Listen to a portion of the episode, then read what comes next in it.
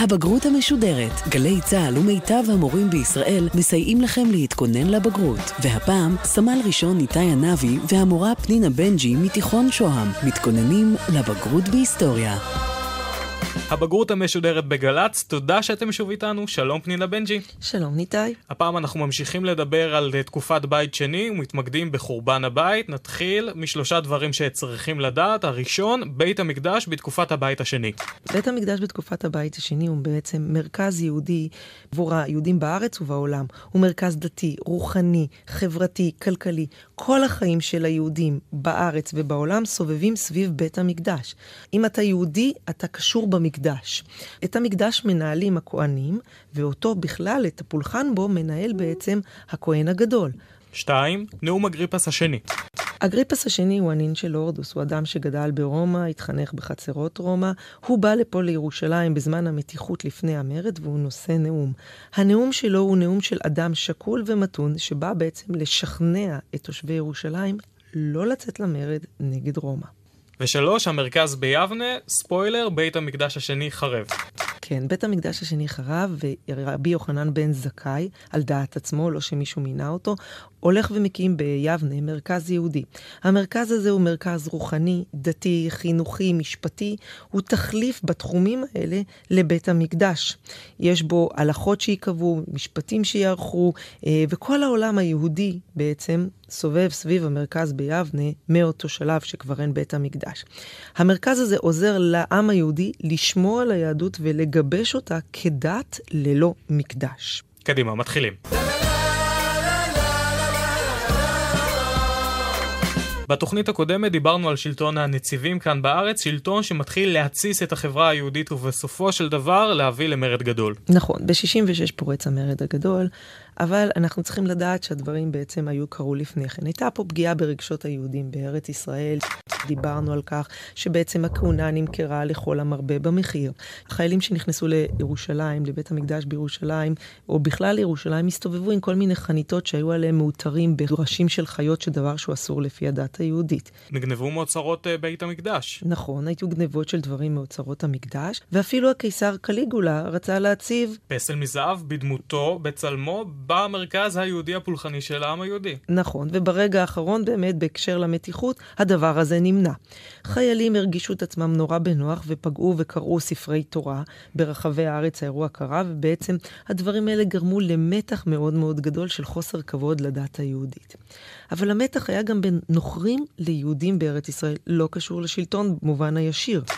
בעצם הרומאים תומכים כמעט באופן חד צדדי באוכלוסייה הנוכרית. נכון, האוכלוסייה הנוכרית נהנית פה מהמון המון זכויות, המון פריבילגיות. הערים שלה משופצות, משוקמות, קמות המון ערים החדשות, והיהודים יושבים ורואים את הדברים האלה, והדברים האלה מאוד מאוד קשים להם. שלפעמים גם בעיר שבעצם חיים בה גם יהודים וגם נוכרים, מתחילים להיות כל מיני אירועים, כמו בדוגמה בסכסוך קיסריה. בסכסוך קיסריה התחיל ויכוח של מי קיסריה, של היהודים או של הנוכרים, כאן פוסק בעצם הקיסר, שקיסריה שייכת לנוכרים. מתחיל פה מעין מהומות של הנוכרים כלפי היהודים, וגם של היהודים המתוסכלים בחזרה אליהם. צריך לזכור שהכל בא ברקע מצוקה כלכלית, מעשי עושק של הנציבים והגברת הקיטוב החברתי. כלומר, הנציבים כשמגיעים לפה הם לא בני המקום, כל העניין שלהם הוא להתעשר. נכון, ואז הם מטילים מיסים מאוד מאוד כבדים. בארץ יש שתי קבוצות חברתיות מאוד משמעותיות. מצד אחד יש לנו את החברה הנוכרית, הרומאים, ויש המון יהודים עשירים שקרובים מאוד לאותם רומאים יהודים שעברו תהליך של התייוונות כזה. אותה הם... שכבת אצולה, שהיא בדיוק. בעצם נהנית ממנעמי השלטון, אבל מצד שני, הרוב הגדול הוא יהודים שמשלמים המון מיסים ולא זוכים לקבל תמורה. והם עניים מאוד, והם קשה להם, כל עול המיסים מונח על כתפיהם, והם רואים את הדברים, ומאוד מאוד קשה להם לקבל את זה. חוץ מזה, שבתקופות כאלה יש גם איזושהי תסיסה דתית.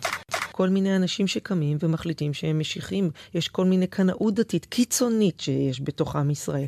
וכל הדברים האלה מובילים להתגברות הרעיון של מרד. כדאי ללמוד. הנה, אוטוטו המשיח מגיע, כדאי לנו לעשות את זה.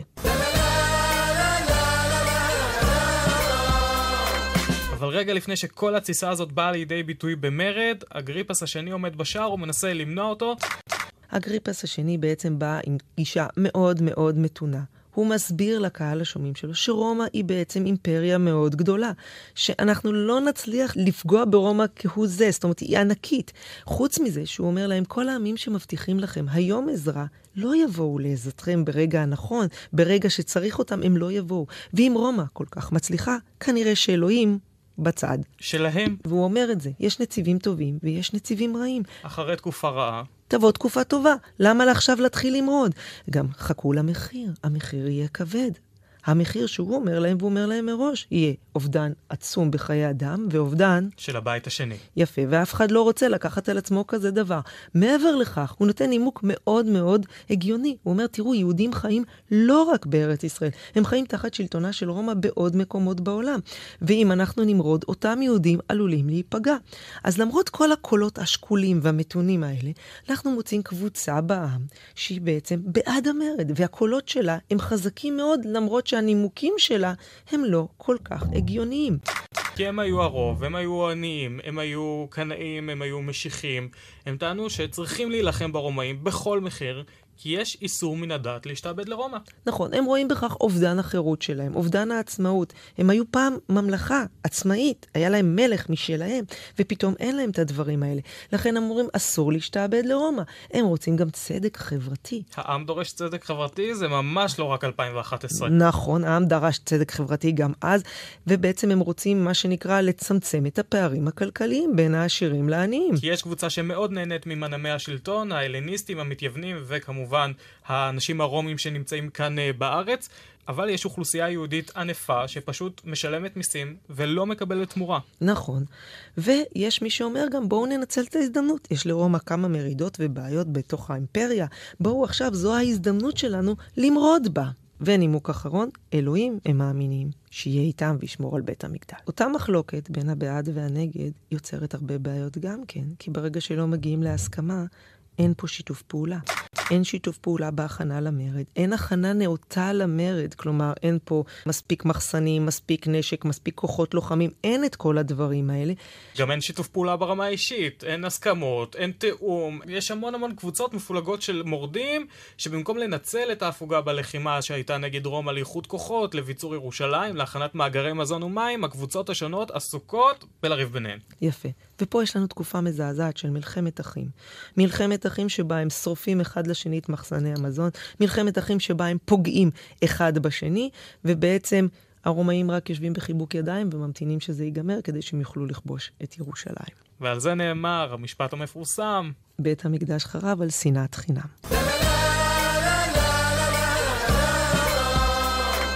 תוצאות המרד היו קשות מאוד. נתחיל בתחום המדיני.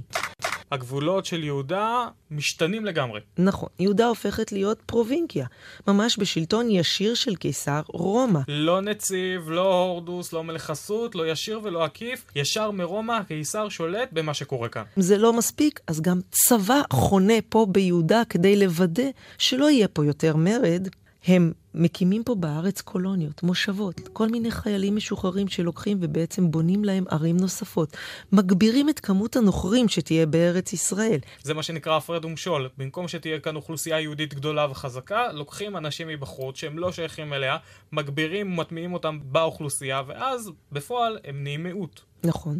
ויש פה גם את חיסול ההנהגה הלאומית, חיסול הכהונה, חיסול הסנהדרין, חיסול האצולה. אין לנו יותר הנהגה חברתית פה. וזה היה מאוד קל לעשות את זה, כי היהודים רבו ביניהם וכבר לא היה מי שינהיג. בדיוק. בפן החברתי, יש לנו דילול של האוכלוסייה בארץ ישראל.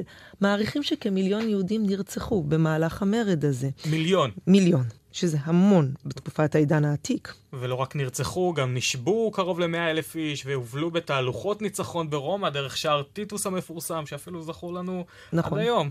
וחלקם אפילו שימשו כגלדיאטורים במלחמות ובמאבקים שם אה, לעיני כל, בקהל צופים רחב, מול חיות. ואלפים נשלחים אה, לעבודות פרך, עוד אחרים אה, נמלטים והופכים פליטים, חלקם מגיעים לקהילות יהודיות בארצות השכנות, אבל גם שם הם לא באמת מוצאים מקום. נכון. האצולה מחוסלת כמעט לחלוטין, וצומחת אצולה חדשה. הפעם זו אצולה שרומא רוצה בקרבתה מן אנשים שהם אנשי שלומה מתוך היהודים. מבחינה כלכלית, מבחינה כלכלית אנחנו מדברים על הרס עצום בארץ ישראל. הרס כל חקלאות. נשרפים שדות, ממש אדמה חרוכה. יערות נכרתים, על מנת שלא יהיה מקום להתחבא אם מישהו יחליט למרוד.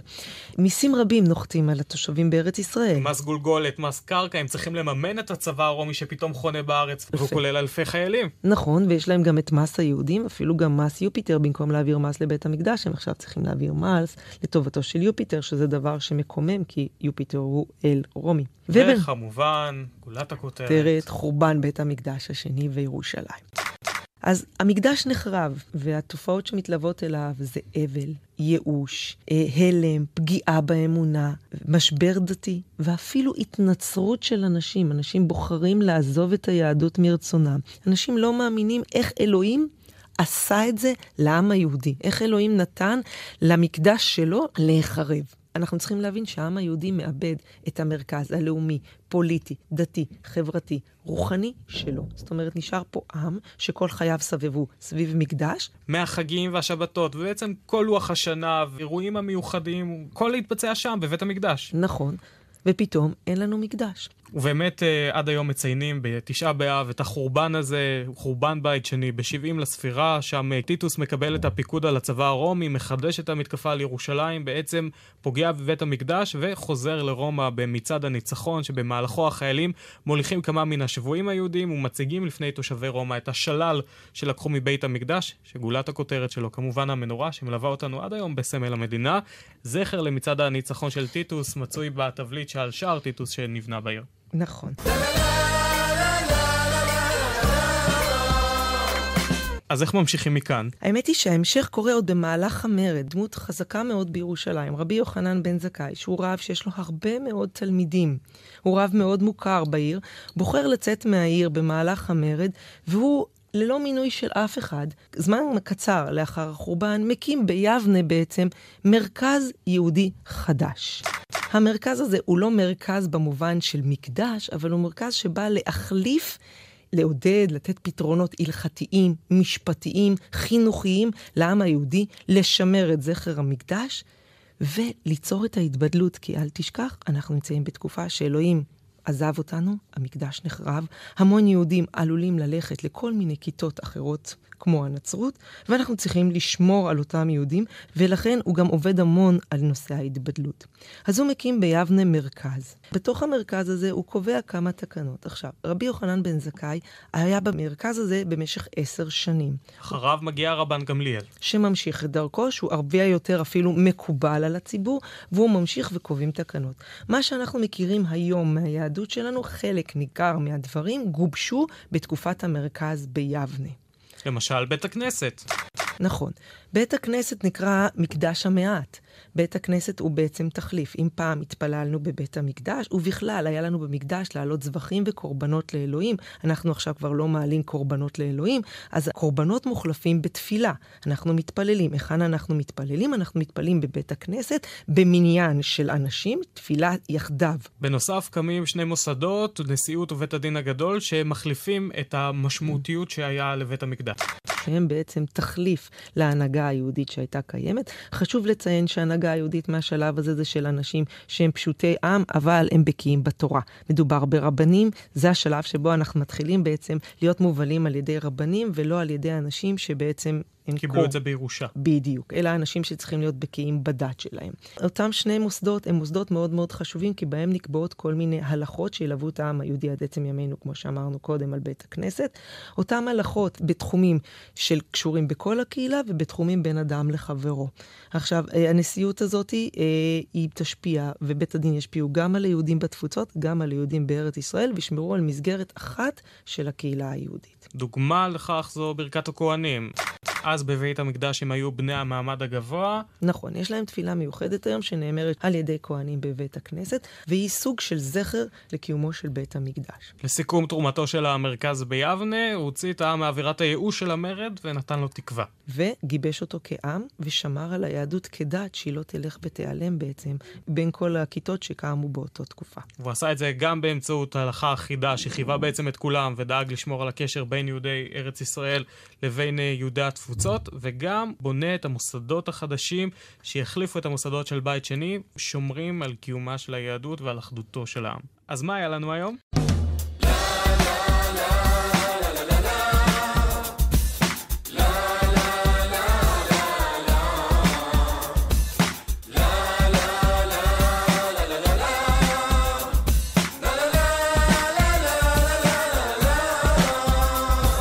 הובלנו את כל השלבים של הגורמים למרד, את התסיסה בעם, את היחס בין העם לבין השלטון ההלניסטי, את הבעיות הכלכליות שהעם סבל מהם, את הבעיות החברתיות של הפילוג בין עשירים לעניים בעם, את כל הכיתות המשיחיות שקמו בארץ ובעצם התסיסו את האווירה לכיוון של מרד. משם עברנו לנאומו של אגריפס, הקול המתון בסיפור עם כל הנימוקים ההגיוניים והשקולים שלו. אל מול הקול הפחות מתון, הקול המתלהם, הקול שרוצה למרוד, גילינו שהפיצול לשתי קבוצות בחברה יצר בחברה היהודית המון המון בעיות של חוסר שיתוף פעולה, של הכנה לא נכונה למרד, ובסופו של דבר של מלחמת. אחים, והרומאים ניצלו את זה וחיכו שנריב בינינו עד שבאו וכבשו מחדש את המקום. נכון. הכיבוש מחדש יצר לנו המון המון בעיות. היה לנו תוצאות בפן החברתי, שאובדן של קבוצות באוכלוסייה, של דילול אוכלוסייה. היה לנו תוצאות בפן המדיני, של יהודה הופכת להיות פרובינקיה שנשלטת ישירות על ידי הקיסר עם צבא שחונה בתוך יהודה. היה לנו תוצאות במובן הכלכלי של הרס טוטאלי של החקלאות, של יערות, אה, הושבה של תושבים נוכרים נוספים בארץ. מיסים כבדים. מיסים כבדים, ללא ספק, רשימה ארוכה של מיסים. וגולת הכותרת שלנו הייתה חורבן בית המקדש וכל הקשיים שהתלוו לחורבן בית המקדש. וההצלה שמגיעה מן המרכז ביבנה בראשותו של רבי יוחנן בן זכאי. יש לנו עוד טיפ-טיפה זמן, בואי נתרגל שאלת בגרות. אוקיי. הסבר שני גורמים למרד הגדול. הסבר את הנימוקים של המתנגדים למרד הגדול. אז שתי סיבות של המרד הגדול, זה כמו שאמרנו קודם, הסיבה של המתח בין האוכלוסייה היהודית לאוכלוסייה הנוכרית, שנובעת מכל מיני פגיעה ברגשות דתיים, ואת הבעיות הכלכליות שיש ביהודה, כל אותן בעיות שיוצרות מתח באוכלוסייה ורצון לשפר את זה, ואם יש לנו כבר, אז מהצד מגיעים גם התנועות המשיחיות שמעודדות את זה, כי יהיה צדק חברתי. שני נימוקים אה, נגד היציאה למרד זה שרומא היא אימפריה ענקית. לא כדאי למרוד כי בטוח נחשל, והנימוק השני זה המחיר. ואפשר לזכור את נאום אגריפס השני, ששם בעצם הוא מעלה את כל הטיעונים נגד יציאה למרד. בהחלט. סיימנו, תודה פנינה. תודה ניתאי. ותודה לטכנאי ההקלטה יואב כהן. עד כאן הבגרות המשודרת בהיסטוריה. אפשר להאזין לעוד פרקים בהיסטוריה ולתוכניות במקצועות נוספים באתר גל"צ, ביוטיוב וביישומון גל"צ גלגלצ. אם אתם רוצים להיות בטוחים שלמדתם את השיעור כמו שצריך, אתם מוזמנים לענות על השאלון באתר שלנו. מכולנו כאן הצלחה בבחינה, ולהתראות. הבגרות המשודרת, סמל ראשון איתי ענבי התכונן עם המורה פנינה בנג'י לבגרות בהיסטוריה. עורכת הדיגיטל אלונה בלקין. עורך דיגיטל ראשי ברק חיימוביץ'. עורכת אחראית מאיה להט קרמן.